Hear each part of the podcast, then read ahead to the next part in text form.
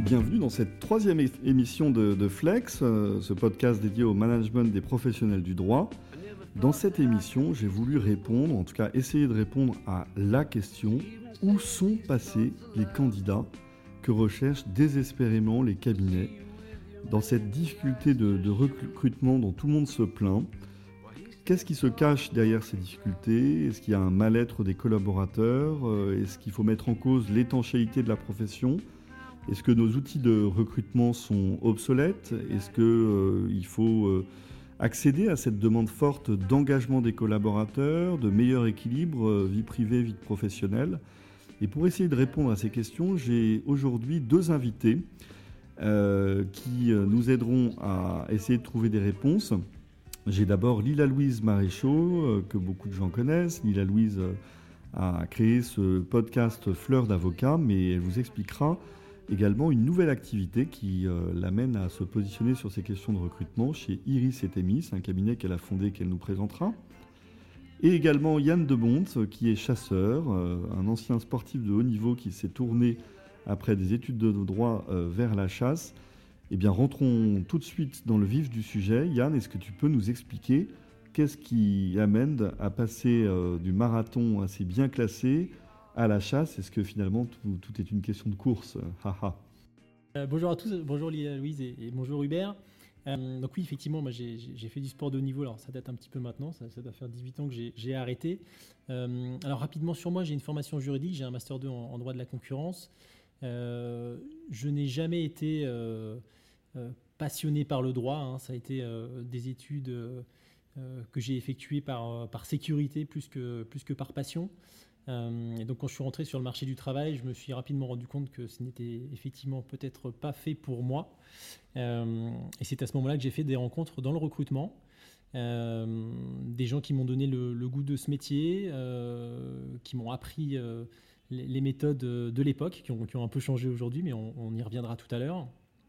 Et donc j'ai monté euh, l'entité Fed Légal euh, le 4 janvier 2010, donc ça fera 13 ans dans, deux semaines, euh, au sein d'un groupe de recrutement qui est donc le groupe Fed, qui est le premier groupe de recrutement français indépendant, qui compte aujourd'hui près de 400 salariés, qui a une présence en France et à l'international, et qui est, comme on dirait en cabinet d'avocat, un, un full service du recrutement. Donc moi je dirige la partie juridique et fiscale, qui est aujourd'hui composée de 15 personnes euh, donc nous avons deux, consultants qui sont à Lyon et qui sont spécialisés sur le marché euh, Rhône-Alpes. Et mon équipe à Paris est composée de 13 euh, consultants donc qui travaillent sur trois pôles distincts. les cabinets d'avocats, l'entreprise avec deux, sous-départements, puisqu'on a des spécialisations sectorielles. Hein. nos consultants sont, dédiés à des secteurs d'activité pour être vraiment des, des spécialistes du secteur dans lequel agit leur client. Euh, donc un pôle notariat, euh, banque, assurance immobilier et un pôle euh, industrie, services non financiers. donc voilà en quelques mots mon, petit parcours. L'activité aujourd'hui chez Fed Legal, bon, je, pense que c'est assez, assez peu original par rapport à la concurrence. Hein. Les, années, les deux années qu'on a passées ont été des crues assez, exceptionnelles. on finit cette année 2022 avec une croissance de 18%. Euh, et puis on parlera tout à l'heure évidemment de, la suite. Et alors du coup, euh, Yann, donc tu me dis 18% de, croissance pour 2022.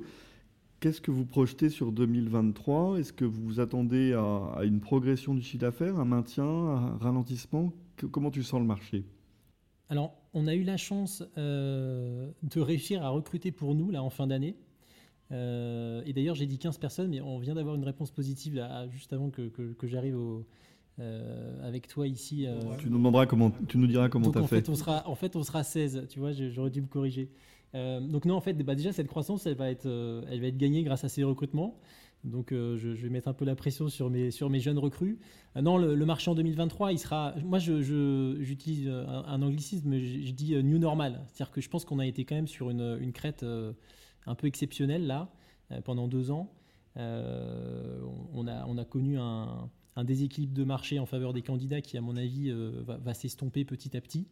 Euh, donc moi j'espère un atterrissage en douceur évidemment, euh, pas que le marché s'arrête, mais, je pense qu'on va revenir à, quelque chose de plus classique avec des rapports de force qui seront peut-être un peu plus normalisés que, ceux qu'ils ont été pendant, pendant deux ans. donc voilà, nous on est plutôt positif, sinon évidemment on n'aurait pas recruté 4 personnes depuis le mois de septembre. on était un peu juste en 2022 pour être très honnête, donc, donc on espère être mieux armé en 2023 pour pouvoir délivrer encore mieux sur les mandats qu'on nous confie. D'accord, donc plutôt confiant sur, sur cette nouvelle année. Oui, donc je vous présente mon deuxième invité, Lila Louise. Euh, je te remercie énormément d'avoir accepté mon invitation à participer à ce podcast. Tu commences à avoir une euh, sacrée réputation, Lila Louise, avec Fleur d'avocat, qui est un peu euh, la fleur qui cache la forêt de tes autres activités, puisque tu fais du coaching, beaucoup de choses. Et dernièrement, tu as ajouté une nouvelle corde à ton arc, qui est cette activité dans le recrutement. Est-ce que tu peux nous la présenter? Bonjour Hubert, bonjour euh, Yann, merci Hubert pour cette, euh, pour cette invitation. Euh, bah, effectivement, comme, comme tu dis, tout a commencé pour moi après que j'ai quitté la, profession d'avocat, on va dire, avec Fleur d'avocat. D'abord un podcast et puis ensuite des activités d'accompagnement, surtout en matière de, de, marketing et de communication pour avocats. Et qu'est-ce qui m'a amené au recrutement? Écoute, tout simplement le fait qu'entre les invités du podcast, euh, et puis les avocats en général avec qui changé, euh, la même rengaine revenait en permanence, c'était euh, celle de, savoir où étaient les candidats, comment recruter, voilà, des grosses difficultés sur le sujet du recrutement, avec des personnes qui me demandaient, ben, au fur et à mesure que mon audience grandissait, si elles pouvaient diffuser leur, offre de recrutement dans mes réseaux. Et puis, euh, et puis voilà, c'est comme ça que je me suis dit que ça, y avait de la place pour, euh, pour une initiative euh, sur le secteur du, du, recrutement, dans une démarche de, de diffusion d'offres de d'offres plutôt que de, que de chasse, hein, parce que ça faisait aussi un petit peu partie des choses. Enfin, c'est jamais quelque chose que j'ai tarifé, mais tu vois, des, des mises en relation, j'en ai fait de façon tout à fait gracieuse, mais j'avais pas, j'avais pas l'intention de, de, faire de la chasse. Euh, et et c'est vraiment venu en se disant voilà, il manque, à mon sens, quelque chose qui soit intermédiaire entre les services de chasse euh, et de recrutement, on va dire, euh, sur mesure, comme ce que peut faire Yann, et Village de la Justice, où on a de la diffusion d'offres de recrutement, mais avec un, travail de présentation qui n'est pas particulièrement on va dire, qualitatif. et, voilà, la, naissance d'Iris et Témis, c'est ça, de la diffusion d'offres de recrutement, mais avec un, travail qui est réalisé sur, euh, sur la présentation des offres. Et en fait, tout avait commencé parce que tu as, commencé à utiliser euh, le hashtag les avocats recrutent, c'est ça? Oui, c'est vrai que en fait, pendant le premier confinement, donc en mars 2020, quand on a eu euh, ce confinement que les cabinets d'avocats ont complètement paniqué et, dans, j'imagine, l'anticipation d'une crise à venir, euh, ont rompu un nombre de contrats de collaboration de manière hâtive, ce qui a créé quand même un gros vent de panique dans la profession d'avocat. Moi, j'étais, j'ai assisté à tout ça avec pas mal de désarroi, des, jeunes qui m'écrivaient pour me dire, ben voilà, J plus 2 du confinement, contrat de collaboration rompu, alors que jusqu'à maintenant tout va bien et que pour le moment on n'a pas encore de, clients qui nous ont lâchés. Euh, et c'est ce moment-là où je me suis dit, bon, bah, comme je suis connectée quand même à pas mal de monde sur LinkedIn, je vois passer les offres de recrutement, donc euh, je peux leur donner de la visibilité. Euh, comme ça, les personnes qui cherchent dans mon réseau vont pouvoir bah, voir à travers mon initiative les offres qui sont sur le marché. Et puis j'avais transformé ça en hashtag pour rendre les offres plus facilement identifiables, le, hashtag les avocats recrutent. Et puis en fait, j'ai arrêté d'utiliser ce hashtag pour des questions de, euh, un peu de technique de LinkedIn, mais en fait, euh, un hashtag ne fonctionne, sachez-le, ça ne fonctionne pas dans les commentaires, les hashtags, ça ne fonctionne que dans les corps de poste. Et donc en fait, et sauf que les posts LinkedIn va donner de la visibilité au poste sur la base de dans l'engagement qui est lié à un poste. Et en fait, moi, je me retrouvais à partager des offres avec le hashtag les avocats recrutent, mais qui étaient des postes qui n'étaient pas du tout travaillés pour créer de l'engagement. Et donc, en fait, je, je me tirais une balle dans le pied de ma propre visibilité pour quelque chose que je faisais gratuitement. Donc, je me suis dit, bon, ça, euh, à long terme, ça ne sert pas mes intérêts. Mais c'est vrai que ça, voilà, j'avais transformé ça avec un petit émoticône. Euh, je mettais une étoile en commentaire pour identifier les postes. Et c'est vrai que ça avait pas mal. Euh, ça a fonctionné, ça a fonctionné pas mal. Maintenant, avec Iris et Témis, j'ai arrêté de mettre des étoiles parce que je considère que si on veut euh, bénéficier de la visibilité que je peux donner à une offre, maintenant, ça passe par mon entreprise. Mais, euh, mais c'est vrai qu'il y avait eu toute cette genèse que, et je te remercie de, de m'en apporter le souvenir. Tout ça paraît presque loin alors que c'était il n'y a pas si longtemps. Du coup, tu viens de, dire, de prononcer le mot entreprise. donc c'est vraiment pour toi une entreprise, Iris et Témis. Est-ce que tu es toute seule dans cette entreprise? Ah oui, oui c'est une vraie entreprise, c'est une SAS. tout ce qui est de plus constitué d'un point de vue droit des sociétés. Euh, j'ai une associée qui s'appelle Déborah Fournet, qui est aussi avocat, donc elle fait ça à titre accessoire dans son activité. Elle est avocate depuis 12 ans euh, en contentieux commercial et en droit des contrats. Euh, et, voilà, Déborah, c'est une belle rencontre de, fleurs d'avocat. Et puis, j'avais identifié qu'on avait une vision commune à certains égards, qu'elle avait une fibre RH qui était quand même très développée. Et quand je lui ai parlé du projet, elle a tout de suite été emballée. Donc, on est on est toutes les deux dans, dans, ce, dans ce projet et, on travaille de, concert. Et vous avez une ambition de, mettre beaucoup de tech dans Iris et Temis. Euh, qu'est-ce qu'il y a sous le capot? Alors pour le moment, c'est un site qui est relativement simple. Euh, après, euh, l'objectif, c'est effectivement de, faire évoluer le site pour un site qui soit plus sophistiqué d'un point de vue tech. après, notre enfin, je veux dire, nos premiers enjeux, c'est un, un, enjeu de trafic, donc c'est Enfin voilà, c'est du marketing euh, de, de, de, recherche de trafic sur le site, hein, euh, de l'ADS, euh, du SEO, pas mal de travail de, notoriété de marque. on, travaille aussi beaucoup, on va dire, sur la marque parce que le positionnement, c'est pas juste de diffuser des offres de recrutement. On a, un peu le, le vœu pieux de se dire qu'on va diffuser des offres de recrutement dans des équipes dans lesquelles on va dire que les relations humaines sont respectueuse, à défaut d'être bisounours, mais en tout cas au moins avec un, respect euh, euh, des personnes entre elles. Et donc, euh, c'est quelque chose auquel moi j'ai été beaucoup identifiée avec Fleur d'avocat, du fait de tout ce travail sur le bien-être dans la profession d'avocat. Et, et, ça répercute forcément l'image d'Iris et Témis, où on a des, des personnes qui envoient leur CV aussi parce qu'elles ont confiance en le fait qu'a priori les équipes qui sont sur Iris et Témis sont des équipes qui sont recommandables d'un point de vue euh, relationnel et humain et j'espère qu'on va continuer à tenir notre promesse de ce point de vue-là. Euh, en tout cas, on, a vocation à la fois à travailler sur la tech, mais, euh, aussi presque, je dirais presque surtout sur bah, finalement qui sont nos clients, qui est notre audience et, comment est-ce qu'on on essaie voilà, d'être un interlocuteur en qui on peut avoir confiance, on va dire, quand on cherche du travail. Et alors, comme toute entreprise, euh, votre stratégie, d'ailleurs, c'est un des prochains podcasts, euh, la définition d'une bonne stratégie d'entreprise. Euh, votre stratégie, vos éléments de différenciation par rapport à la chasse, votre proposition de valeur, votre promesse, qu'est-ce que, qu'est-ce que vous avez envisagé pour le développement d'Iris et sur tous ces thèmes? Ben, La promesse, c'est vraiment de dire globalement, les, cabinets aujourd'hui, moi, ce qui m'est remonté par les, par les recruteurs, c'est euh, de, qu'ils ne reçoivent plus de CV, en fait. Ils vont sur Village de la Justice, euh, ils vont sur Carrière Juridique, les sites, entre guillemets, euh, traditionnels de, où on poste une offre quand on n'a pas recours au service d'un chasseur pour, pour recevoir des CV, des candidatures. Et puis en fait, ils ne reçoivent pas de CV, là où ils en recevaient avant 20, 30, maintenant ils en reçoivent 5, dont la plupart ne sont pas qualifiés. Donc, euh, nous, notre, notre ambition, notre promesse, c'est euh, de dire, ben, en passant par nous, vous rendez votre offre plus attractive et donc vous recevez des CV. Euh, au moins autant que si vous passiez sur Village de la Justice et dans l'idéal, plus et des CV de meilleure qualité. Donc ça, c'est notre promesse. c'est vraiment notre positionnement.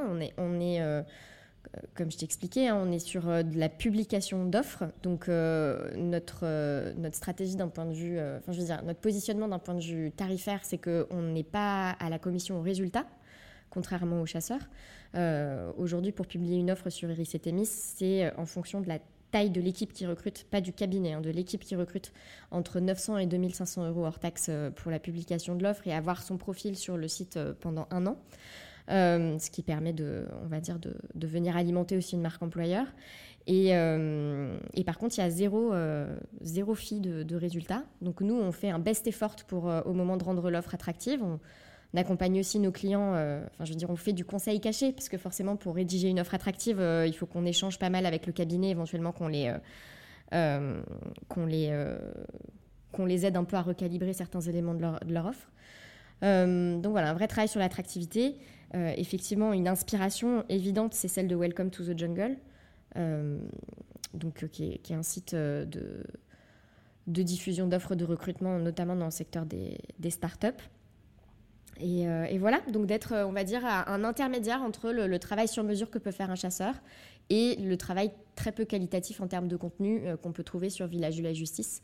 Et, avec surtout sur Village Justice une absence totale d'une forme de, sélection ou de, de, regard un peu de qui public, quoi, qui sont les équipes. Est-ce qu'on peut parler du coup d'une segmentation assez haut de gamme euh, euh, et, pas, et, pas forcément d'un marché de masse? Ah ouais, clairement. Euh, on est clairement sur du, sur du haut de gamme. Après, enfin, après, tout dépend de, de ce qu'on entend, mais c'est vrai que oui, c'est du haut de gamme pour une diffusion d'offres. Après, tu vois, euh, une équipe de deux personnes, 1200 euh, euros hors taxe pour publier son offre, je considère qu'on n'est pas non plus euh, sur. enfin, je veux dire, on est sur du moyenne gamme. Nous, nos clients, c'est quand même des cabinets qui tournent,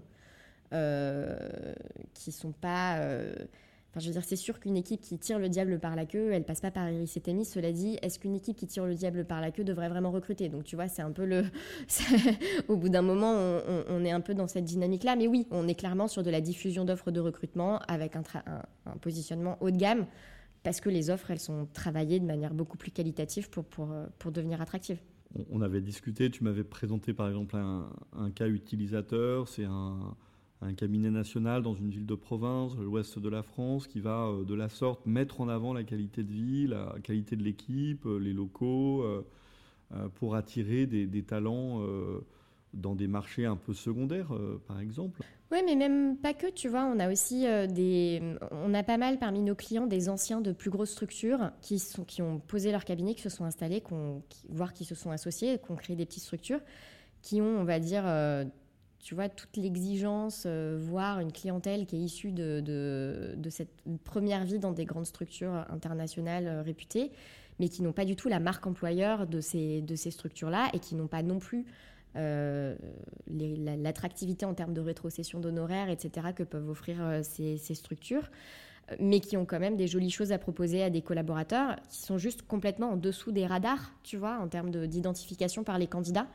Donc c'est pas juste euh, des cabinets de province euh, d'affaires qui seraient pas ou peu connus des, des, Parisiens. On a, on a province, on a Paris aussi. Et sur, euh, sur Paris, effectivement, tu vois, on travaille pas avec des très grosses marques parce qu'en fait, leur marque employeur, elle vit. ils n'ont pas trop de difficultés, notamment sur les juniors, etc. On est plus ouais, sur des cabinets de taille petite à moyenne, mais qui tournent bien, qui ont des très belles activités, qui ont des très beaux clients, qui travaillent sur des beaux dossiers, qui ont les moyens d'investir dans un recrutement. Euh, qui offrent des, souvent une vision managériale qui est un, peu travaillée, euh, ne serait-ce que parce qu'il y a aussi beaucoup une envie de ne pas répéter ce qu'ils ont potentiellement connu dans de précédentes structures eux-mêmes. Donc, euh, donc c'est, vrai que c'est aussi eux beaucoup nos, clients. Et donc là, euh, pour finir juste sur la présentation d'Iris et Tamis, euh, ton retour sur ces premiers mois d'activité, cette année d'activité, est-ce que vous êtes contente de ce lancement avec Déborah? Oui, on est très contente. Ça a été très éprouvant à plein d'égards parce que c'est une création d'entreprise. Il y a toute une partie tech alors qu'aucune de nous deux n'est tech.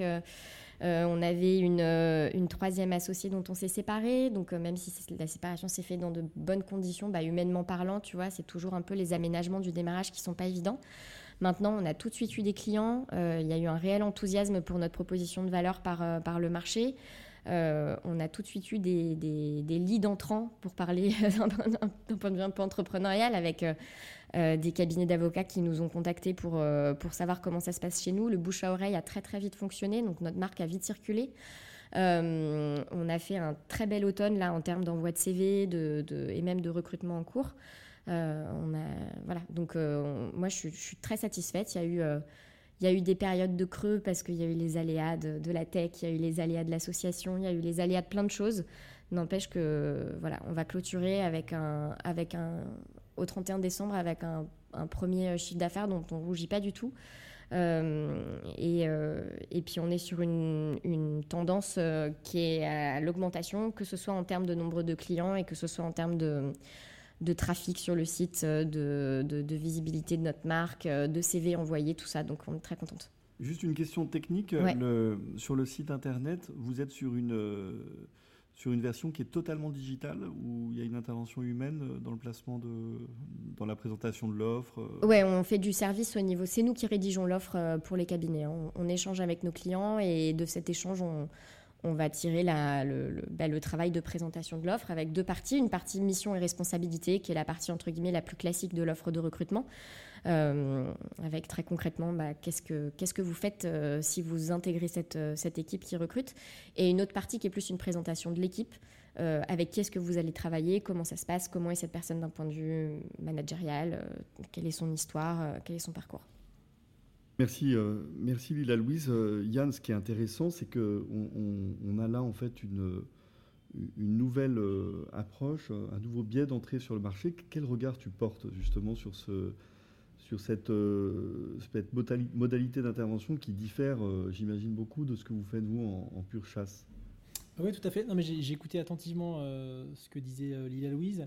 Euh, je pense qu'il y a vraiment un, énorme marché à conquérir, effectivement, entre, euh, l'offre de services des, cabinets comme nous, euh, cabinets de chasse et de recrutement, et ces job boards comme, Village de la Justice et, et Carrière Juridique.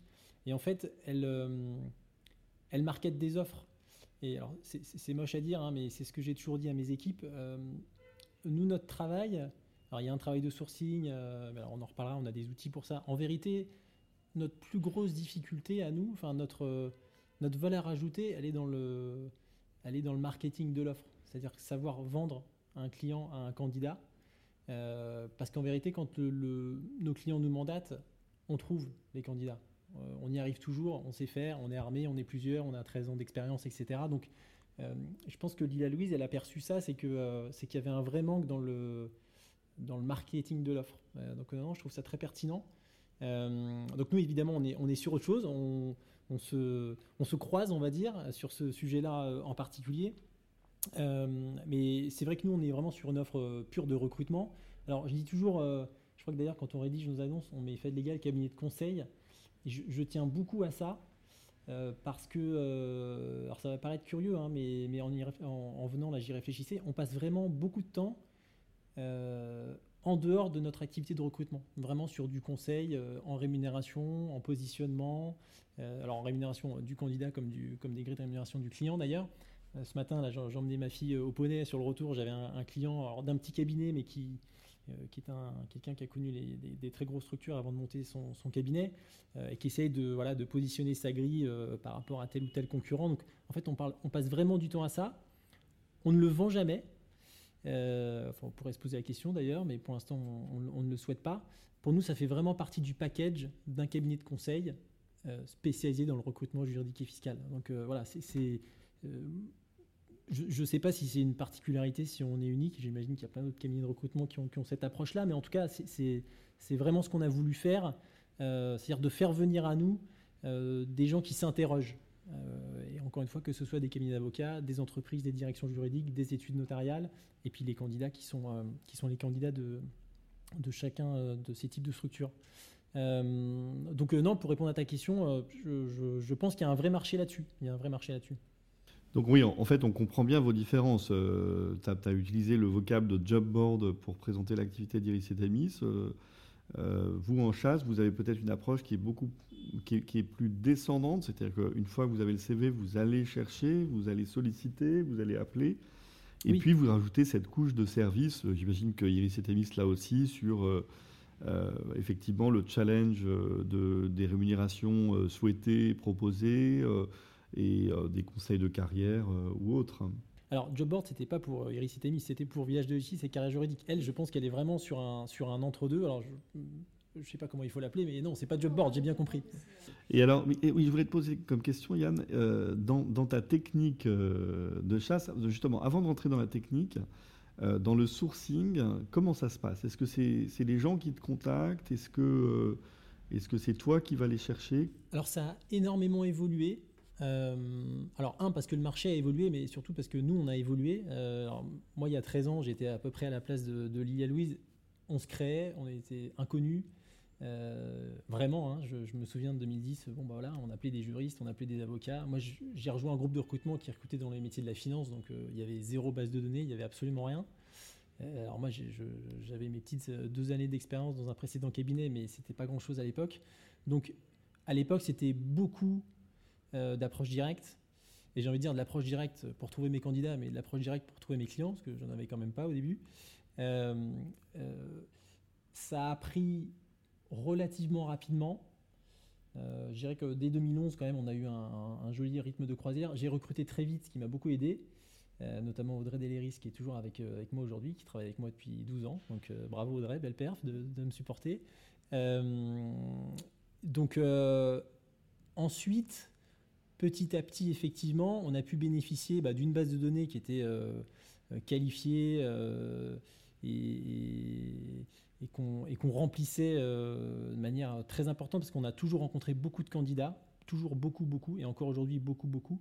Donc on était trois à l'époque, on, on sera 16 bientôt, mais euh, cet outil euh, peut paraître bête, hein, mais quand il, est, quand il est bien utilisé, et aujourd'hui on travaille sur Salesforce et qu'il est de qualité, c'est quand, même, quand même un support important.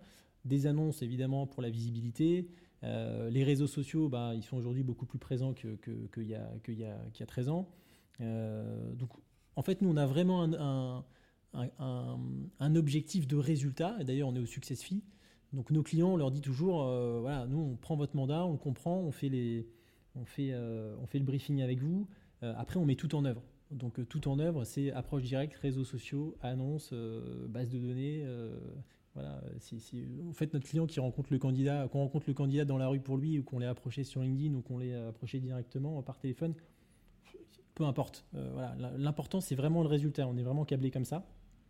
Et depuis toujours. Euh, et euh, tout à l'heure, je crois que Lydia Louise disait qu'ils n'étaient pas au succès fee comme, comme, comme, les cabines de recrutement. Il y a quand même encore beaucoup de concurrents qui ne le sont pas hein, chez nous.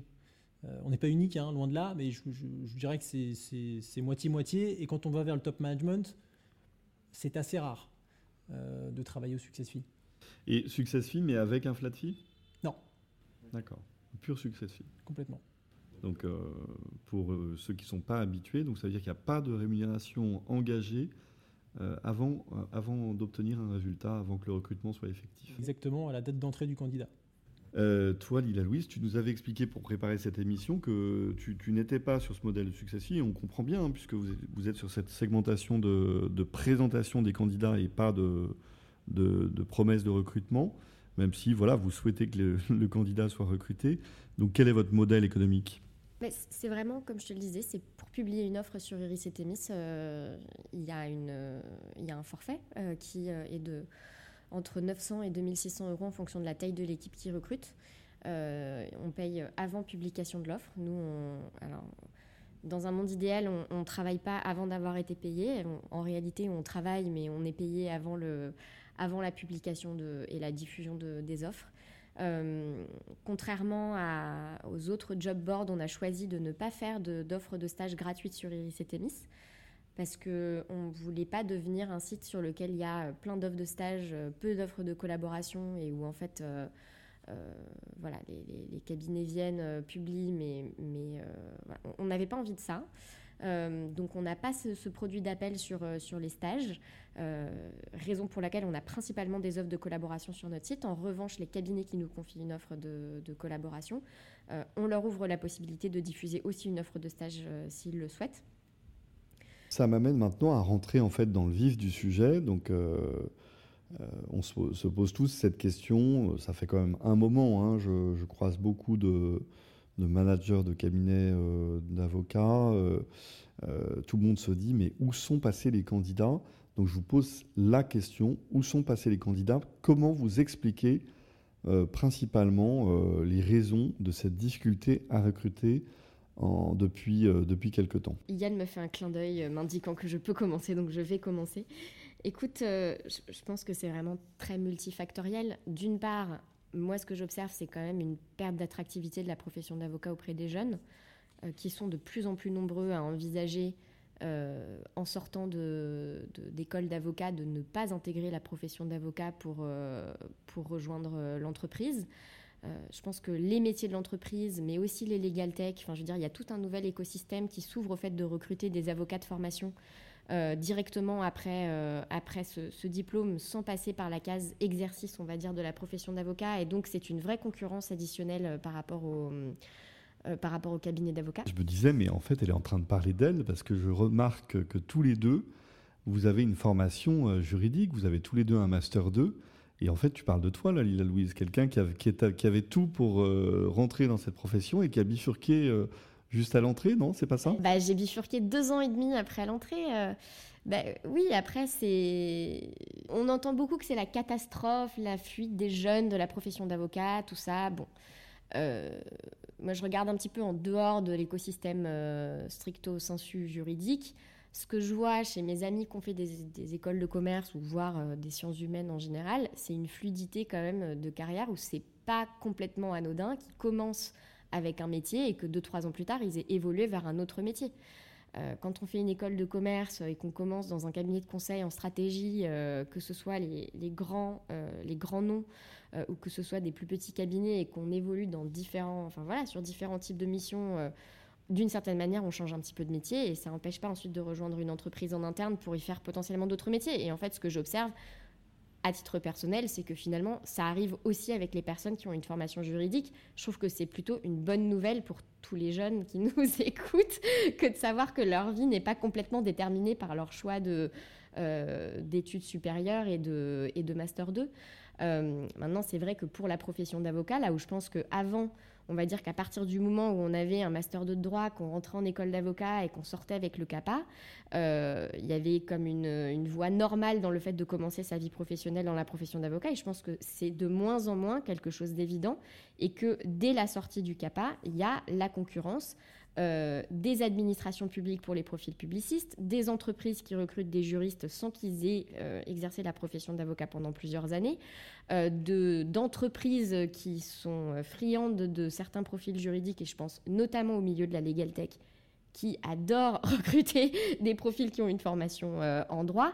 Et, et puis, voilà, la période actuelle d'un point de vue sociologique global est quand même vers plus de d'ouverture euh, à des sorties de route. Et donc, on a aussi des juristes de formation qui vont dans des secteurs d'entreprise pour faire du marketing ou quoi, ou caisse, ou de la stratégie. Et en fait, c'est une vraie concurrence pour la profession d'avocat dès la sortie d'école. Donc ça, c'est pour les juniors, là où je pense qu'avant, c'était peut-être une compétition qui se faisait un petit peu plus tard, tu vois.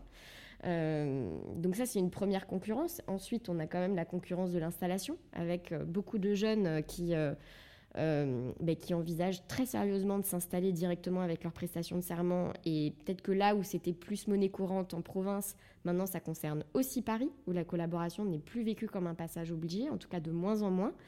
Euh, peut-être que c'est dommage pour la RC Pro, hein, diront les professionnels du secteur.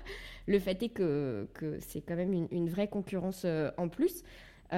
qui s'explique bah, aussi par la perte d'attractivité de la collaboration libérale. Enfin, je veux dire, ça fait des années que euh, les jeunes avocats, euh, et pas que les jeunes avocats, euh, critiquent ce contrat qui a les désavantages du salariat et les désavantages du libéral, son absence de protection, l'absence de protection d'un point de vue relationnel humain, les cabinets d'avocats qui ne sont pas structurés comme des entreprises et dans lesquels il n'y a pas de culture managériale, etc., etc. Et tout ça, ça conduit à une perte d'attractivité de, ben, quand même, de du contrat type de recrutement d'un jeune avocat sur le marché. Et donc, euh, euh, voilà, mais moi je le vois sur, euh, sur Twitter, hein. je, je, vois des, jeunes qui disent je, ne commencerai pas comme collaborateur parce que je n'ai pas envie de m'installer. Et en fait, j'ai des offres d'entreprise, j'ai ceci, j'ai cela. je parle aussi tout le temps avec des très jeunes avocats qui s'installent très tôt et qui se disent ben, en fait c'est possible et je vais y arriver. Et certains y arrivent, d'autres peut-être pas, mais en tout cas c'est une vraie alternative. Donc où sont les jeunes avocats? Ben, Ils s'installent, où ils vont faire autre chose qu'avocat et, potentiellement ils s'en plaignent pas. Mais je, conclurai sur un message euh, qui m'a été envoyé pas plus tard que c'était quand? C'était jeudi dernier, après mon poste sur. Euh, j'ai écrit un post sur les rétrocessions d'honoraires et je reçois un message euh, d'un d'un titulaire du CAPA qui n'a donc jamais pu prêter serment, euh, plutôt profil de droit pénal, euh, qui, après la fin de son CAPA, euh, un cabinet lui a proposé un stage en lui promettant une collaboration derrière, stage rémunéré bien évidemment une misère, qui finalement n'a pas, débouché sur une collaboration, qui n'a trouvé de collaboration nulle part ailleurs. Il s'est ouvert à d'autres domaines de spécialité que le droit pénal. On lui a dit que, ben, en fait, non parce qu'il n'avait pas la bonne formation de base, comme il avait une formation de droit pénal, globalement il ne pouvait pas être avocat en autre chose. Et puis ben, en fait c'est quelqu'un qui est dégoûté de sa recherche de, collaboration et de, de, son, de ce qui aurait pu être un début dans la profession d'avocat et qui se sort complètement là du milieu du droit pour sa recherche d'emploi, pour se tourner vers les métiers de, de, la communication dans le secteur de la culture ça, c'est une perte sèche pour la profession. Enfin, je veux dire, c'est quand même quelqu'un qui a fait des études de droit pendant 5 ans, qui a fait 2 ans d'école d'avocat, école d'avocat qui a en partie été financée par la profession d'avocat, et qui, euh, faute d'avoir été intégré parce que les cabinets, euh, voilà, pour plein de raisons, euh, ben, en fait, se détourne de, de ce milieu-là alors qu'il aurait aimé porter la robe. Je trouve que c'est d'une tristesse absolue. Et donc Yann, euh, est-ce que tu partages ce point de vue? C'est-à-dire, euh, il y a une perte d'attractivité, il y a un gain d'attractivité de d'autres euh, professions, juristes d'entreprise ou autres. Est-ce que le problème, ce sont les cabinets qui ne se sont pas assez remis en cause? Oui, je partage. alors, Lila Louise n'est pas catastrophiste, je ne le suis pas non plus. Peut-être un petit peu plus inquiet qu'elle. Euh, je, retiens une chose que, tu as dit, Léa Louis, c'est pas de culture managériale. Ça évolue, ça évolue. ça évolue, j'espère. Mais, mais c'est vrai que ça, c'est un vrai sujet. Je pense que c'est, c'est une profession qui, a, qui, qui, n'a pas évolué, enfin très peu évolué pendant, pendant 20 ans sur ces sujets-là. Euh, les associés disent toujours en rigolant euh, on n'a pas été formé pour être manager. Bah, formez-vous. Il y, a aussi beaucoup de choses qu'ils ont manqué dans, le, euh, dans la communication, dans le développement de leur marque employeur. Euh, la communication dans les cabinets, ça a toujours été un, gros mot. Euh, alors ça change effectivement. Alors, nous on recrute des professionnels, enfin des, des, des, fonctions support en cabinet d'avocat, donc on voit quand même que les profils ont un peu évolué, qui se sont un peu épaissis et qu'on leur laisse un petit peu plus de place qu'il y, y, y, a 13 ans en tout cas. C'est mon recul, 13 ans. Euh, mais ça, reste quand même, euh, je, trouve que ça reste quand même très très loin d'une entreprise. Moi, je fais partie d'un groupe de recrutement bah, qui ressemble à un gros cabinet d'avocats. Hein. On, a un peu plus de 300, près de 400. Euh, alors, on ne fait pas tout bien, mais, mais c'est le jour et la nuit, avec ce que je vois de, chez mes clients en termes de, on en parlait tout à l'heure, Hubert, euh, de, vie quotidienne de nos, de nos salariés, de, de retour d'expérience, d'enquête de satisfaction interne, externe, de process, euh, de, communication, euh, pareil, hein. de politique RH évidemment. donc, je, je, pense que dans les cabinets, ils se sont, ils se sont contentés effectivement de, de, s'arc-bouter sur effectivement ouais, la productivité, les term sheets, le présentéisme, etc. Et, bah, pas de bol. Là, ils se sont, pris, euh, ils se sont pris le Covid qui a un peu accéléré les, euh, les velléités et les, aspirations des, collaborateurs. Donc, euh, donc oui, je pense qu'il faut que ça évolue. Il y, a aussi... les cabinets ont du mal à se, à se, à se dire qu'ils sont des entreprises. alors ça, c'est un, un, vaste débat, hein, mais ça reste très individualiste ici. Euh, et, donc c'est très compliqué de mettre, euh, de mettre en, branle une, politique de communication, une politique de marque employeur. Euh, tout à l'heure, on parlait aussi tous les deux, Hubert, de, de management du changement. voilà, il y a peut-être un associé sur 20 qui a envie de changer, mais quand les 19 autres tirent enfin, font jouer l'inertie, c'est extrêmement compliqué. Donc, il y a aussi en termes de gouvernance des choses, à mon avis, qui sont qui sont à faire changer le truc de euh, un associé une voix, euh, bon bah quand vous êtes 25 associés, c'est quand même très compliqué. Euh, donc voilà, bon, bref, j'ai survolé plein de sujets, mais voilà, en tout cas, il y a, y a pour moi un vrai sujet. alors encore une fois, oui, on, peut, on peut avoir le CAPA et, finalement être juriste. Finalement, rien de catastrophique à ça. mais si, le métier, enfin si le, cabinet d'avocat est devenu un centre de formation, à ce moment-là, il faut vraiment l'assumer et, et, pourquoi pas, j'ai envie de dire.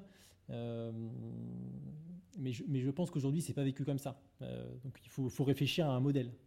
On, constate aussi donc, euh, une absence de remise en question des cabinets, mais aussi une énorme exigence des collaborateurs qui, vous me disiez en préparant l'émission, ne veulent, se disent en permanence, j'ai pas fait tout cela pour une telle rémunération. Euh, il y a des statistiques qui sont quand même épouvantables hein, euh, sur, les départs de la profession. Donc, euh, on voit beaucoup de départs après 3 ans. 50% des élèves avocats ont quitté le barreau au bout de 5 ans. il y a cette question effectivement de la rémunération. Qu'est-ce que vous pouvez nous dire là-dessus? Je pense que c'est très difficile de faire une réponse généralisée parce qu'il y a quand même euh, tellement de configurations différentes au niveau de la rémunération. C'est-à-dire qu'on ne peut pas comparer la rémunération d'un jeune entrant chez Gide euh, qui va potentiellement démarrer. alors aujourd'hui, maintenant, les, les, rétros en plus sont explosés, donc à plus de 90 cas annuels sur un junior avec euh, bah, de nombreux cabinets, et, notamment en dehors de Paris, mais pas que en dehors de Paris, qui vont euh, difficilement lâcher un, tarif UGA pour euh, ce qui quand même relève d'un temps plein. Alors, c'est toujours une discussion très très difficile à mener tant qu'on ne sait pas de quoi on parle en fait. la collaboration, on parle d'une enveloppe, ok, mais sur quel temps? Et comme on parle de collaboration libérale, bah, par définition, une collaboration libérale à temps plein, c'est combien de temps? C'est une vraie question en fait, à laquelle personne ne répond. Il y a zéro guideline, ni du CNB, ni, de, ni des ordres, sur en fait combien de temps est-ce qu'un collaborateur doit pouvoir passer contractuellement sur le développement de sa clientèle personnelle. Et donc, euh, bon, les, gros cabinets euh, qui, vont offrir des rétrocessions d'honoraires euh, qui sont très importantes vont attendre un vrai temps plein, ce qui est plutôt logique. Hein. Alors, bien évidemment, on peut développer le soir et les week-ends, voilà à la limite, euh, moi, je, préférerais que ce soit des, qu'ils assument la réalité du statut et que, ce soit des collaborations salariées. Mais à la limite, bon, euh, derrière, euh, on a une rémunération confortable. Mais quand on est tarif FUGIA à Paris, tarif FUGIA à Paris, en première année, c'est 4030 euros hors taxe. Si on provisionne 50% de ce montant, il reste 2000 euros hors taxe, globalement. Et euh, en fait, je suis désolée, mais effectivement, c'est qu'on est quand même sur un minimum minimum pour euh, un étudiant qui a fait, euh, je veux dire, un jeune professionnel qui a fait des études supérieures. Enfin, je veux dire, on n'est pas en train de parler de quelqu'un qui est sorti du bac et qui est serveur et qui donc a un tarif minimum de quelqu'un qui n'a pas fait d'études, en fait. Et ça, à la limite, c'est le tarif UGA, et Simon-nous presque heureux. mais en fait, le à Paris, mais en fait, ce tarif UGA dans de nombreuses villes de province, c'est misérable. Enfin, je veux dire, en fait, nous, on travaille avec une rédactrice sur la rédaction de certaines de nos offres pour nous aider sur, sur la production de, de Iris et Témis, qui n'est pas avocate de formation. Là, on a une, un cabinet à Grenoble, 2700 euros hors taxe pour euh, une collaboration à temps plein. Un cabinet qui dit que ça tourne très bien, qui est désespéré de recruter. Mais en fait, 2700 euros hors taxe, je veux dire, c'est ridicule en fait pour un temps plein. Et donc, euh, ben, c'est difficile de répondre à ta question, Hubert, parce que ça dépend tellement de quelle rémunération on parle, dans quel cabinet et pour quel temps de travail.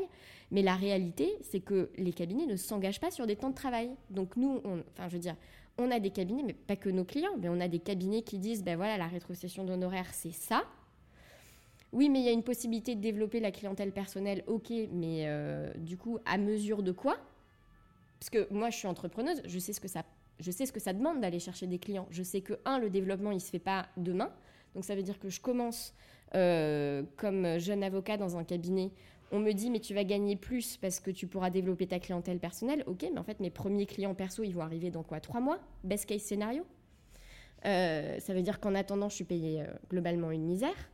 Et en fait, et à côté de ça, de toute façon, il n'y a pas d'engagement sur cette histoire de temps passé au développement perso. Donc tu vois, tout ça est quand même très compliqué. Donc oui, il y a un problème d'attractivité. Je comprends et je prends le point maintenant. Euh, si on rentre dans cette, idée de, de, temps de travail, de rapporter la rémunération au temps de travail, alors il faut aussi le pendant de ça, qui est de rentrer dans une logique de productivité. On, est en, présence d'une rétrocession d'honoraires, hein, avec un minimum, c'est-à-dire euh, le, cabinet, en fait, euh, obtient une euh, démultiplication du chiffre d'affaires dont il va faire partager le collaborateur au titre de sa rétrocession.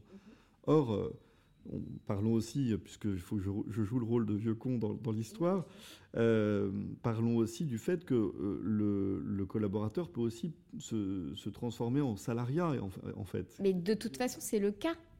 Enfin, je veux dire, un jeune collaborateur aujourd'hui dans un cabinet junior, Je veux dire, c'est pas du tout quelqu'un à qui on donne un dossier, qui le traite, et puis en fait, euh, il n'y a pas de revue par par l'associé. Et, d'ailleurs, c'est plutôt une bonne nouvelle parce que c'est quand même la signature et la responsabilité de l'associé en question.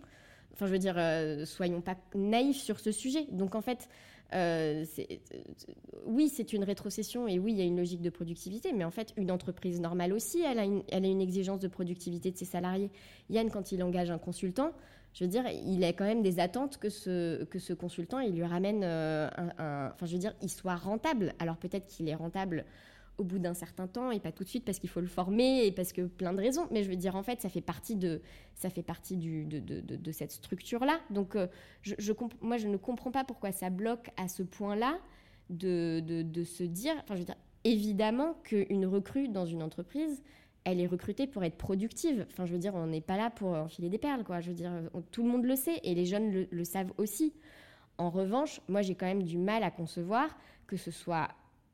en fait, tu sais, j'ai l'impression, j'ai l'impression qu'on fait peser sur les jeunes dans la profession d'avocat euh,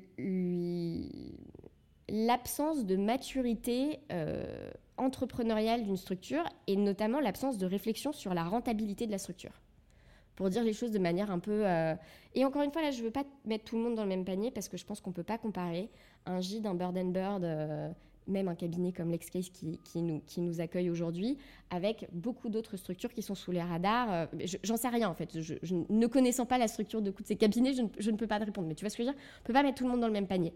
Mais on a des cabinets, on a des activités, on a des, des, des équipes qui ne sont pas rentables, euh, ou qui sont mal rentables ou qui dégagent pas des marges intéressantes pour des raisons, pour plein de raisons, que ce soit, euh, enfin je veux dire, ça c'est ton travail, tu, tu, tu, connaîtras ça mieux que moi, même, si je le vois aussi à travers ma première activité avec l'ordre d'avocat.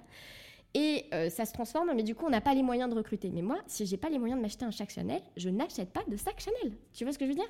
Ou je travaille dur jusqu'à ce que j'ai les moyens de me dégager la marge pour me payer le luxe d'avoir un sac Chanel. Quand on n'a pas les moyens de recruter, on ne recrute pas ou on se structure pour pouvoir recruter. Et c'est un peu le, nœud de ce truc, c'est que bah, bien évidemment qu'on recrute pour que la personne soit productive. Enfin, je veux dire, évidemment. Mais au début, elle ne l'est pas, à moins de payer cher parce que c'est un senior. Donc, problème encore plus décuplé. Tu vois ce que je veux dire? On tourne en rond en fait avec cette discussion. Mais le problème n'est pas juste de Enfin, je veux dire, la solution n'est pas de dire, bah, dans ces cas-là, on va maintenir un minimum de rétrocession d'honoraires qui est miséreux. Non, non, mais on, est dans une, en fait, dans une réflexion de nécessité du win-win, c'est-à-dire du win pour les collaborateurs avec des meilleures rétrocessions et euh, également du gain pour les cabinets qui doivent, euh, ce faisant aussi, s'interroger sur euh, l'amélioration de leur gain de productivité. Alors, Yann, est-ce que toi, tu constates, un peu en prospective, un fort rattrapage des rémunérations dans les, dans les temps à venir. Oui, alors pour rebondir sur ce que vous disiez euh, tous les deux, euh, effectivement, on parle de structures tellement différentes. Euh, chez Fed Legal, on va dire qu'on travaille avec des cabinets qui, allez, on va dire en région, ne, ne, proposent pas de tarifs en dessous de 48 000 euros à l'année et à Paris en dessous de 65. Donc on, est, on, est, sur un autre, on est sur un autre questionnement.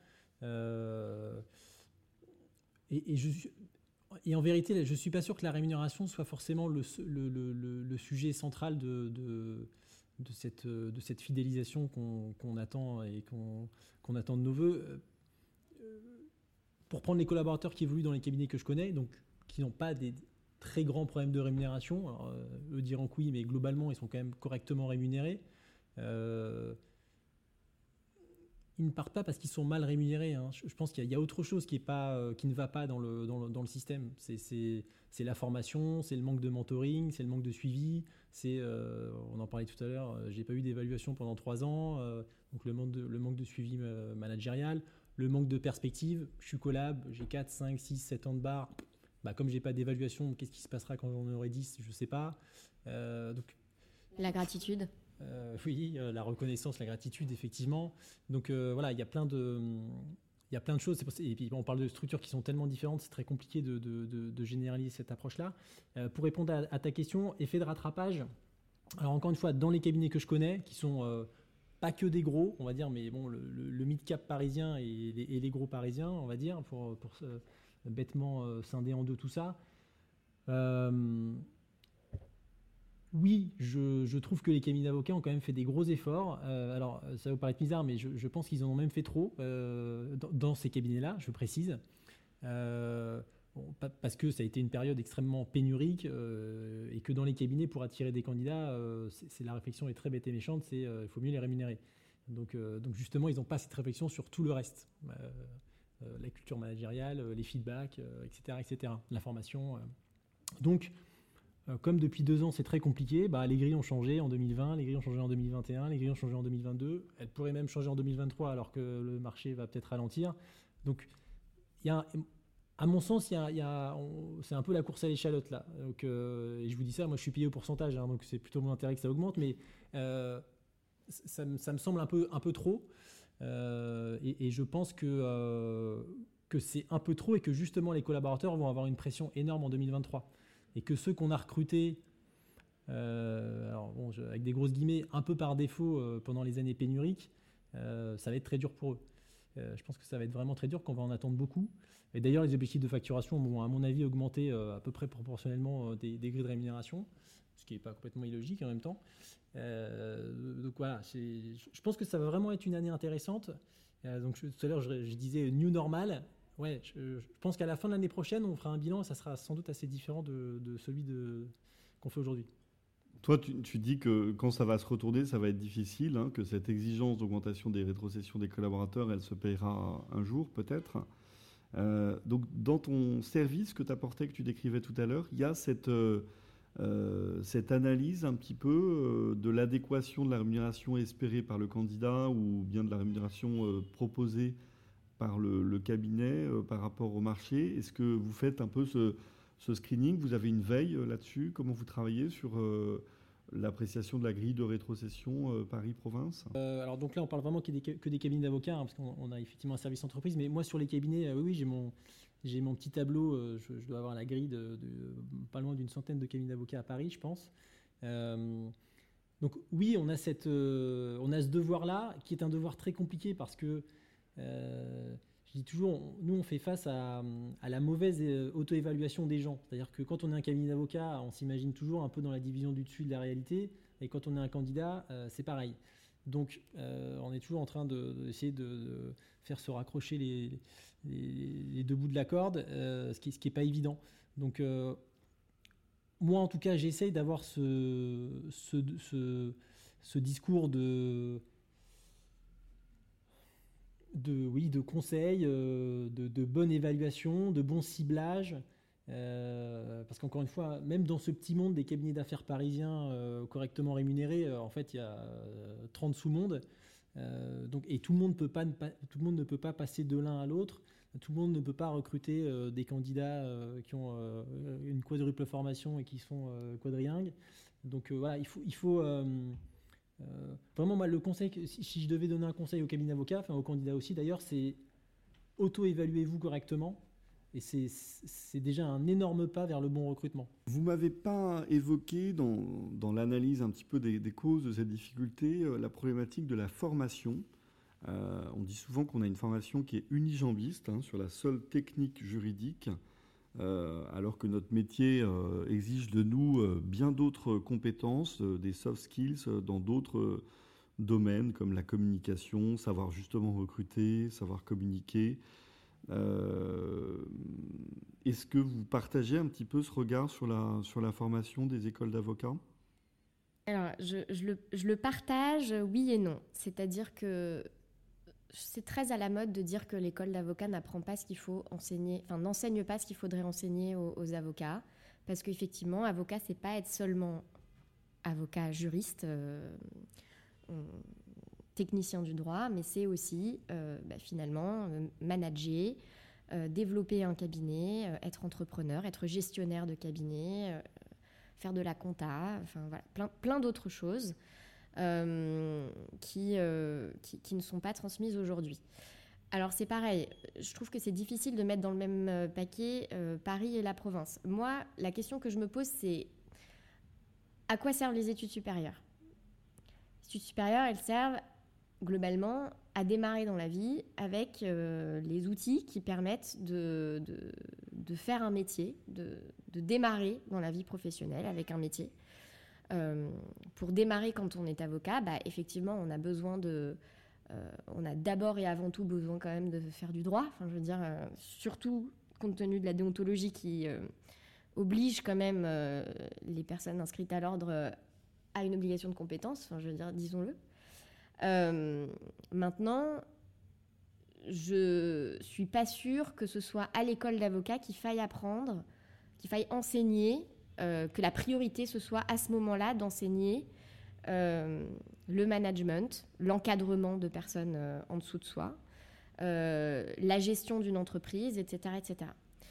Pourquoi? Parce que en fait, le meilleur moment pour apprendre quelque chose, c'est quand même quand on est en situation. C'est-à-dire, le meilleur moment pour apprendre à manager, c'est pas d'apprendre la théorie du management et cinq ans plus tard de manager et de se souvenir de ses cours de management il y a cinq ans, mais c'est d'apprendre à manager euh, quand on se retrouve à être manager. Enfin, je dirais qu'on a un cas concret de personnes à encadrer.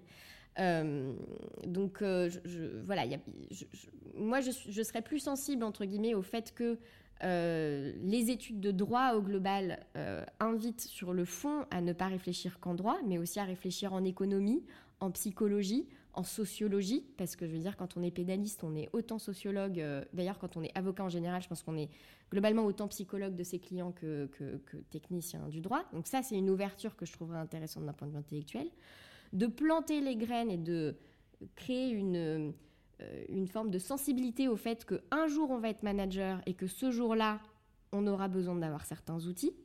Euh, et qu'il y a des formations et qu'il faut se faire coacher, et qu'il faut se faire former, et que ça, ça devienne un réflexe, que le jour où on évolue dans sa posture professionnelle, on ait le réflexe de se questionner sur la formation euh, ou les accompagnements qui sont adéquats à cette évolution de sa posture professionnelle. Maintenant, tout enseigner à l'école des avocats, c'est impossible. Enfin, je veux dire, mais parce qu'on ne peut pas aussi apprendre la compta, le truc, le machin. Et euh, voilà, je, pense que, mais c'est pareil. En fait, il faut distinguer Paris et province parce que typiquement, euh, il y a plein de barreaux de province où bah, les avocats ils s'installent beaucoup plus vite qu'à Paris. C'est beaucoup plus, on va dire, c'est un parcours normal de, démarrage dans la profession d'avocat. Bon, bah, effectivement, quand on, quand on remarque que proportionnellement parlant, euh, plus de 50%, plus de 70% des jeunes avocats d'un barreau s'installent directement en individuel, ça veut dire que les écoles d'avocats de ces ressorts-là doivent intégrer la communication, la gestion d'entreprise, la comptabilité, etc., etc. Mais à Paris, ou quand même par défaut, à Paris et à Versailles, ou quand même par défaut, globalement, on commence collaborateur, bah, peut-être que là, la question, c'est plus comment est-ce que je me positionne dans une équipe, comment est-ce que je suis managé, comment est-ce que en fait, quels sont les soft skills dont on va avoir besoin de ma part pour moi être un avocat collaborateur performant? Donc voilà, ma, critique, elle est sur le fait de tout mettre en formation initiale, alors que je pense qu'il faut aussi donner toutes ces lettres de noblesse à la formation continue. On apprend toute sa vie, c'est quand même une chose merveilleuse. Et, euh, et l'important, c'est surtout que le jour où on évolue dans sa posture professionnelle, il y ait des formations et des accompagnements qui soient pertinents et qui soient mis à disposition des avocats euh, pour, euh, pour qu'à ce moment-là, ils trouvent l'aide dont ils ont besoin. Donc, si on résume, qu'est-ce qu'ils doivent faire les cabinets, Yann? Comment résoudre ces difficultés, ces difficultés, de recrutement et, arriver à attirer les talents et les candidats? Oula, vaste question. Je pense qu'avant d'attirer, il faut fidéliser déjà.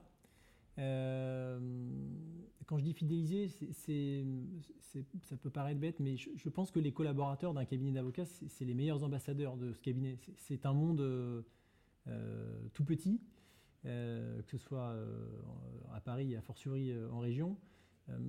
donc tout ce qu'on a dit tout à l'heure sur la valorisation, la gratitude, la culture du feedback, euh, le management, donner des perspectives, euh, enfin voilà, tout ce que bah, tout ce qu'on fait dans une entreprise normale, hein, j'ai envie de dire. Chouchouter ses collaborateurs, c'est vraiment la première chose à faire. Euh, moi, je suis, toujours surpris de, du fait que les associés en cabinet ne se rendent pas compte du fait qu'ils évoluent dans un, dans un, petit monde, comme on le disait tout à l'heure, et que les collaborateurs se parlent entre eux, hein, ce qui nous paraît complètement naturel. Mais moi, je je passe, euh, je sais pas moi, 50, 100 appels euh, par job. très régulièrement, j'ai des candidats qui me répondent Ah bah oui, j'ai une amie qui est passée dans ce cabinet, ou mon frère, ou mon ex-femme, ou voilà, il m'en a dit du bien, du mal. ah, cet associé, il est compliqué, il est facile, il forme bien, il y a du turnover. donc, c'est ce qui rend les choses les le plus compliqué pour nous, c'est les, mauvais feedbacks sur les cabinets d'avocats avec lesquels on travaille. Donc, euh, améliorer euh, cette, euh,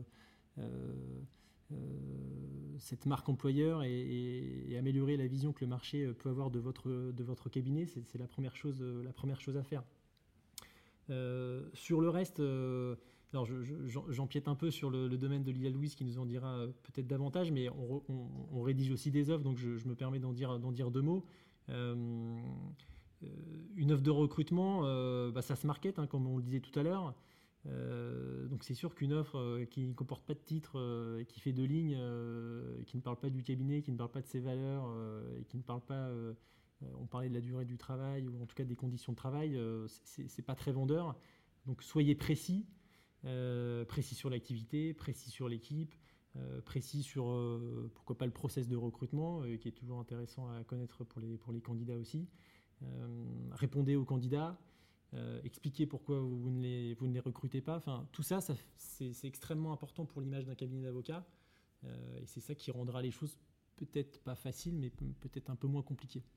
Quelques tips alors, euh, Lila Louise, sur la, le succès en fait de, rédaction d'une annonce. Qu'est-ce qu'il qu'il faut faire et ne pas faire euh, très rapidement? Oh ben, Être précis, enfin, je rejoins tout ce qu'a dit Yann là-dessus. Hein. être précis sur les conditions de travail, être précis sur le contenu du travail, euh, quelles vont être les opérations, quel type de clients, comment on s'organise au quotidien, est-ce qu'il y a des rituels managériaux voilà, tout ce qui fait que globalement, une personne sait si elle met les pieds dans cette équipe, euh, qu'est-ce qu'elle va y faire, qu'est-ce qu'elle va y apprendre euh, et comment ça va se passer au quotidien.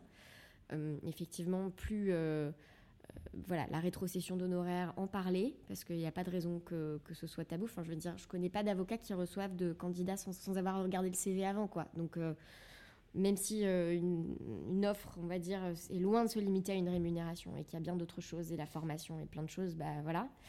Euh, bien calibrer les choses. Euh, on recrute pas un junior en lui demandant d'être autonome. Ça paraît euh, bête, hein, mais c'est quand même le doux souhait de beaucoup trop d'équipes qui recrutent. donc voilà. Et puis parler de soi, donner un peu de soi, parler de soi, comment on a construit son activité, comment on a, comment on s'est développé, comment on est devenu qui on est, comment on fonctionne, comment est constituée l'équipe mettre un petit peu d'humanité dans tout ça, parce que globalement, les gens avec qui on travaille, on passe du temps avec eux. Donc autant avoir une petite idée de qui sont ces personnes avec qui on va passer du temps. Lila Louis, je t'ai pas demandé, euh, toi, comment tu voyais l'évolution du marché, euh, toutes ces difficultés, comment on va s'en sortir, euh, à ton avis? Je sais pas comment on va s'en sortir. Euh, je n'ai pas de boule de cristal par rapport à ça. Euh, je pense qu'on s'en sortira d'autant mieux que effectivement les cabinets gagnant en maturité managériale, notamment grâce à l'intervention de Flex Management, euh, eh bien puissent mieux travailler leur offre, on va dire, et peut-être rendre plus attractif le fait d'être collaborateur dans un cabinet d'avocats déjà d'une part. Et puis après, comment dire Moi, je, je, trouve que on est dans une période quand même qui est formidable d'opportunités pour tout le monde. C'est-à-dire que euh, du côté des cabinets, c'est quand même, euh, je trouve, assez beau d'être euh, d'être challengé dans sa manière de se structurer et donc de pouvoir réfléchir sur, sur qui on est. Moi, des, des cabinets d'avocats avec des avocats qui sont des artisans et qui en fait découvrent cette partie managériale de leur métier et y prennent goût euh, euh, et, ont une sorte de deuxième vie professionnelle en, investissement, en investissant pleinement leur rôle de manager et de, manager d'équipe et de manager de cabinet, j'en connais. Euh, et je trouve que c'est bah, déjà, un, c'est super. Et puis côté, côté jeune, c'est aussi... Alors Yann disait très enfin, de façon intéressante, si la profession d'avocat devient un centre de formation, pourquoi pas, mais autant le savoir à l'avance parce qu'on va peut-être pas structurer la profession de la même manière. Effectivement, je trouve que c'est quand même très beau pour les jeunes, euh, les jeunes en fait en général, de savoir qu'ils peuvent venir dans une profession avec un diplôme et des compétences, y apprendre plein de choses, euh, peut-être s'y développer en créant leur cabinet ou en étant associé dans un cabinet euh, et en développant une casquette d'entrepreneur. peut-être aussi qu'on aura des cabinets qui développent des profils d'associations euh, avec de l'expertise et pas forcément du business development, parce qu'après tout, pourquoi pas? Enfin, je veux dire, on a des entreprises où on a des associés qui sont qui n'ont pas de rôle commercial. On peut aussi imaginer ça euh, dans des cabinets d'avocats. Et puis, si c'est pas dans la profession d'avocat, mais que c'est dans d'autres métiers, et eh ben tant mieux. En fait, la vie est longue, on a plein de choses à apprendre, plein de métiers, plein de vies à vivre, et, et, et voilà. Donc, je trouve que c'est une c'est une, une, formidable période d'opportunité. Puis on a parlé que de la sortie mais en fait, il y a aussi l'entrée. Et on a beaucoup parlé de l'entrée dans la profession d'avocat des jeunes avocats. Mais il y a aussi des professionnels qui ont une première vie professionnelle, que ce soit comme juriste ou que ce soit autrement, qui rejoignent la profession d'avocat. Et c'est aussi une richesse pour la profession d'avocat. Encore faut-il qu'elle s'en saisisse. Mais euh, dans tout ça, on a quand même une profession qui est attractive, des personnes qui veulent devenir avocats. Euh, des entreprises, euh, des belles entreprises qui se créent, des services qui rapproche cette profession des citoyens et je trouve que c'est là-dessus qu'il faut, qu'il faut conclure sur une note, on va dire, positive et optimiste. Il y a plein d'autres choses qu'on aurait pu dire. On a parlé du parcours euh, des collaborateurs vers l'association, hein, le fait que ce sera de plus en plus difficile de demander à un collaborateur à qui on n'a pas trop laissé le temps de développer sa clientèle, euh, d'apporter un gros ticket au bout de 6-8 ans pour devenir euh, associé d'une structure. ça fera peut-être l'objet d'une prochaine discussion. Donc on va maintenant conclure cette émission. Je voudrais vraiment vous remercier tous les deux, Lila Louise, euh, Yann de Bont. Toutes les façons de vous contacter seront bien sûr mentionnées dans la newsletter. Euh, je vous souhaite à tous euh, de très belles fêtes de fin d'année. Je vous laisse maintenant sur quelques notes de musique de cette playlist que me donne ma bonne vieille BDC. Vous avez maintenant Aimé Simone qui vous accompagne avec Shining Lights. À bientôt et bonne année 2023. Cause I